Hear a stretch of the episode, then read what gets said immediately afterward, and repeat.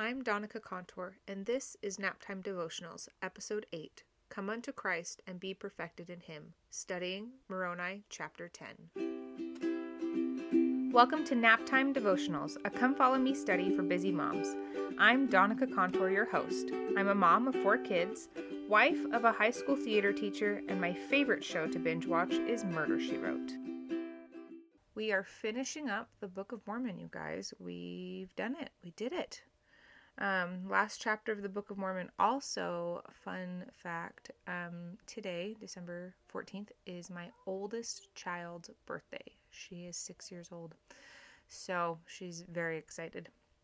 Um, let's talk about the nature of God and Christ in Moroni chapter 10.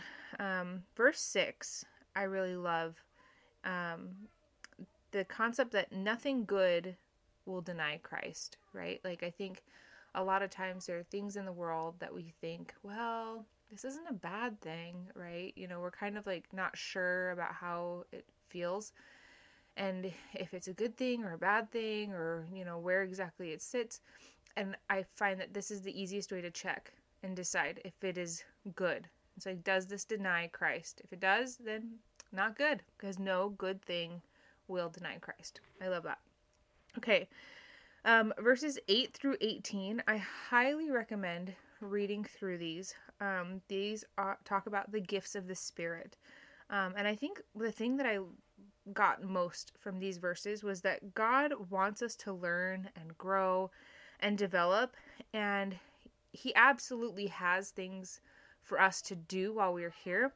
But He also gives us the tools to accomplish these things and he wants us to develop those tools. And i honestly think a lot of the times we get stuck in what is listed right? So here we have um, teach the word of wisdom teach the word of knowledge great faith gift of healing to work mighty miracles to prophesy to behold angels, gift of tongues, um, interpretation of language, interpretation of tongues, right? And I think we get stuck into this list and we're like, oh, well, I don't have those things, so I must not have any spiritual gifts. Um, and I think about Nephi, and he talks about being large in stature, right? And I don't think many of us would consider large in stature a spiritual gift. But then you think about the fact that he has to go and make tools and then he has to build a boat. And I feel like being large in stature is probably going to help out with that a lot. Um, you know, being tiny and dinky might make it a little bit harder to smelt iron and make tools and lift big beams to make boats, you know? So I think a lot of the times we can find our spiritual gifts um, by our abilities, but also by our natural talents and our natural passions, right? Like, I have, I was joking with my husband one time that I have the strangest talents. Um, one of mine is I have, a, I'm naturally gifted with tension. And I know that sounds crazy, but I knit.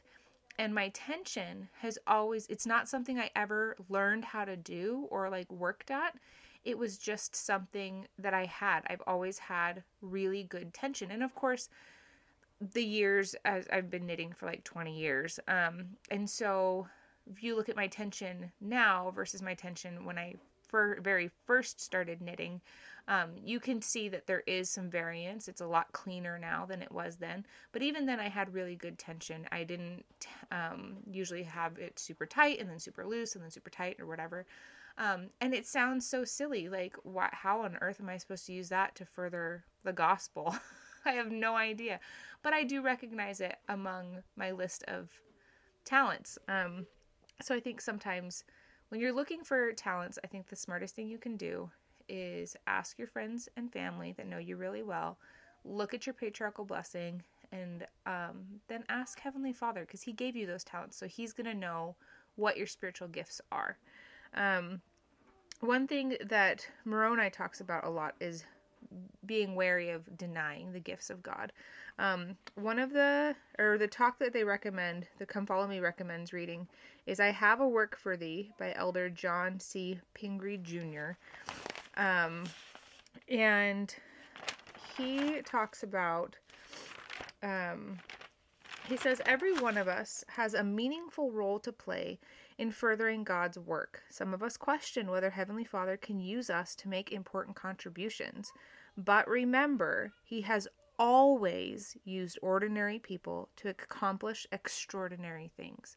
I think sometimes we have a tendency to downplay our abilities. Um, and I remember Mother, I think it was Mother Teresa that talked about how she is but a pencil, right? And we think about all the incredible things that she did, and she's like, I'm just doing God's work. I'm the pencil. Like, we don't, when somebody writes a masterpiece, we don't praise the pencil. We praise the master. We praise the guy who wrote it. I'm the pencil. And I think sometimes when we look at it that way, we are capable, we realize we are capable of so much if we allow ourselves to be but a humble instrument in God's hands. Um, Okay, and then there's um, two more that I wanted to touch on in this kind of section. Um, verse 25, I think it's super important to be to know God is aware of every single one of us and will offer all the help He can. Right? Um, I think this verse is for if there be one among you that doeth good, he shall work by the power and gifts of God. Right? So even if there's only one of you that's sometimes how it feels in life, right? Where I'm just trying to be good. I'm just trying to do the right things. And it feels like everything around you is conspiring against you. But as long as you are the one trying to do the right things, trying to do the work of God, you will have His power. You will have His gifts to help you. And He is aware of you. Um, and then the last one I wanted to touch on for this section is um, verse 32. And I I keep every throughout all of my reading, I keep coming across this theme of Christ loves you unconditionally, but he cannot save you unconditionally. And I keep coming up to the I keep coming across that and I find that that's what I found in this verse as well. Christ came to help us become perfected. He wants us to succeed, but we still have to do our part. We still have to come unto Christ. We still have to deny ourselves of all ungodliness. We still have to love God with all of our might, mind, and strength. It's an active gospel, right? This is an active plan. Speaking of plans, let's talk about the plan of salvation. So, Elder Pingree says, Our trials help us discover and prepare for the work Heavenly Father has for us. And then in the Come Follow Me, oh, just kidding, I'm jumping ahead of myself. So basically, um, it's not life's not supposed to be easy, right? We're not supposed to experience only the rainbows and the butterflies while on this earth. Um, the storms and the heartache and the trials are necessary to help shape us and mold us into the beings that are more akin to what God is. Um, and okay, I wasn't sure where I wanted to put this, so I'm just sticking it here. Look at the amount of times in this chapter Moroni says the word exhort. Okay, I exhort you. I exhort thee. Um, exhort ye. Anyway. The, okay, verse 2, verse 3, verse 4, verse 7, 8, 18, 19, 27, 30. Like, this is not a word he uses infrequent infrequently. My goodness, can't talk. Um, and so I was like, okay. I've always thought of exhort as be like, hey, pay attention to this thing. And it is. But I also wanted to touch a little bit more because my English majoriness got out of hand a, a little bit. So the definition is to strongly encourage or urge someone to do something. It comes from the Latin exhortari, ex meaning thoroughly, and hortari meaning encourage or to give support, confidence, or hope to. And so I was thinking about how he wants to thoroughly give us hope, right?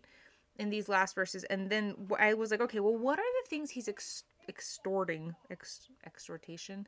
What are the things that he wants us to pay attention to? He wants to encourage us, right?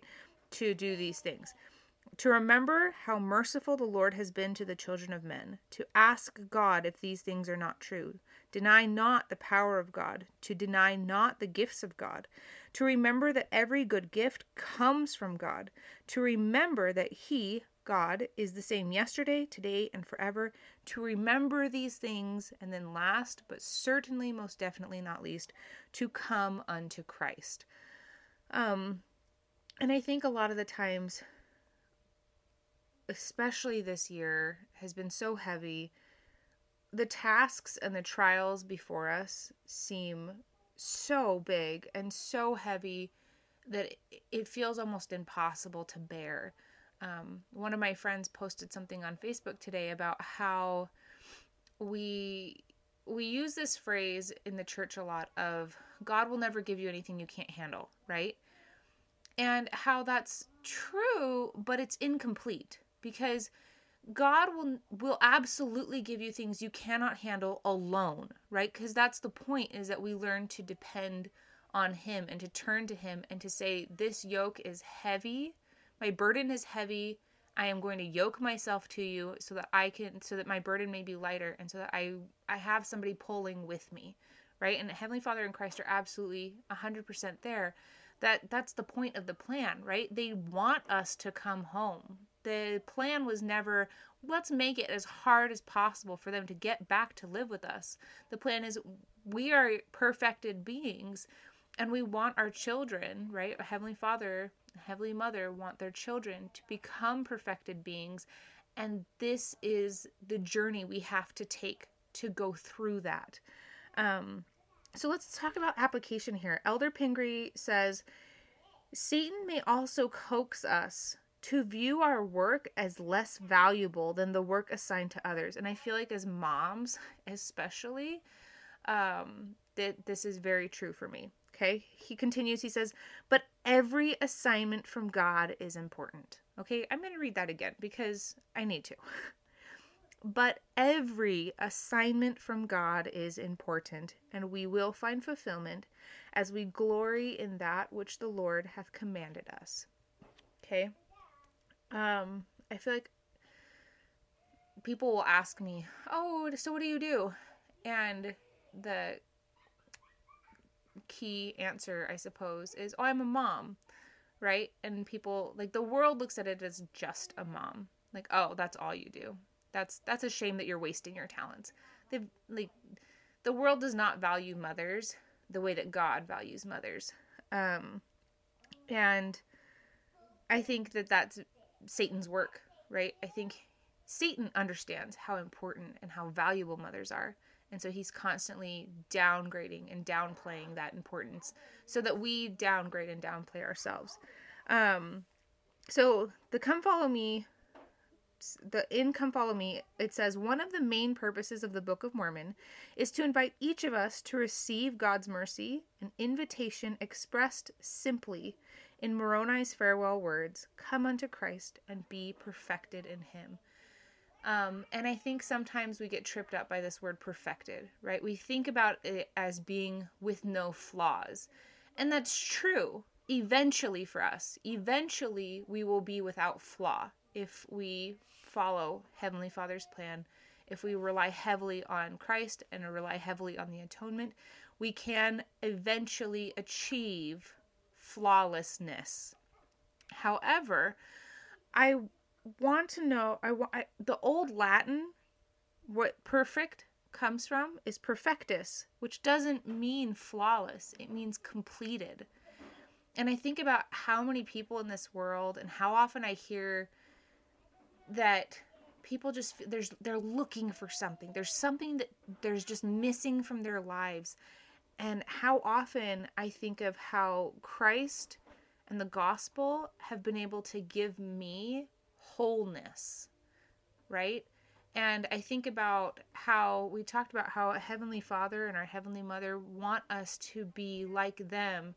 And in order to do that, we have to experience certain things. All of us have to experience birth, right? The first estate. All of us have to go through that.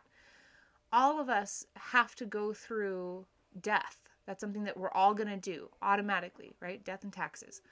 Um, but then there are other things that we experience that we all experience to some kind of level, right? We all experience loss of some kind.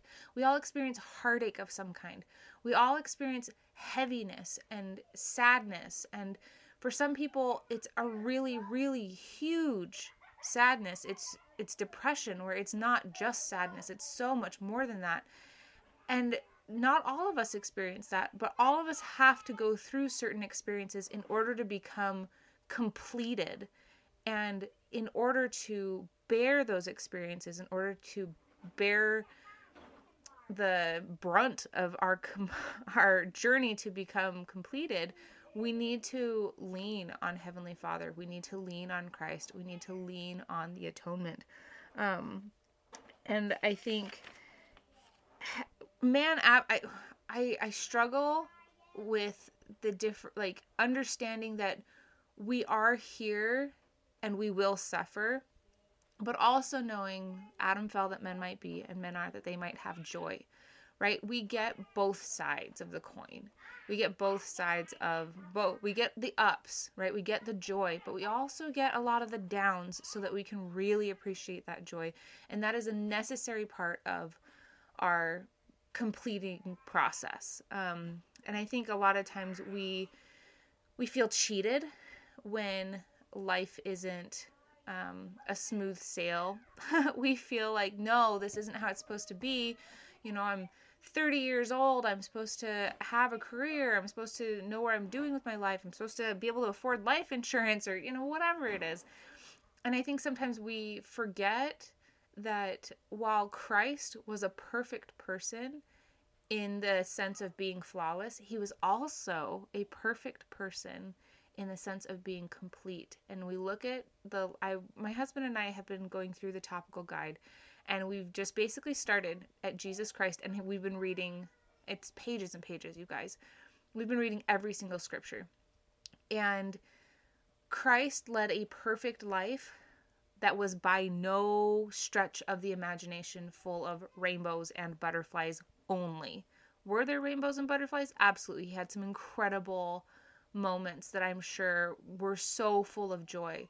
But he also dealt with some major loss, right? We think about um, when Lazarus died, he comes and he weeps with with Lazarus's sisters, and he he does i mean he knows he knows that he is going to raise him and he doesn't he's not like guys don't worry about it i got this right he mourns with them because he sees how much they are hurting and that hurts him too, right? Because th- these people are very close to him. Um, and I think ultimately for us, the way that we take all of this and apply it into our lives is we search for our gifts, we search for our complete experiences, and we recognize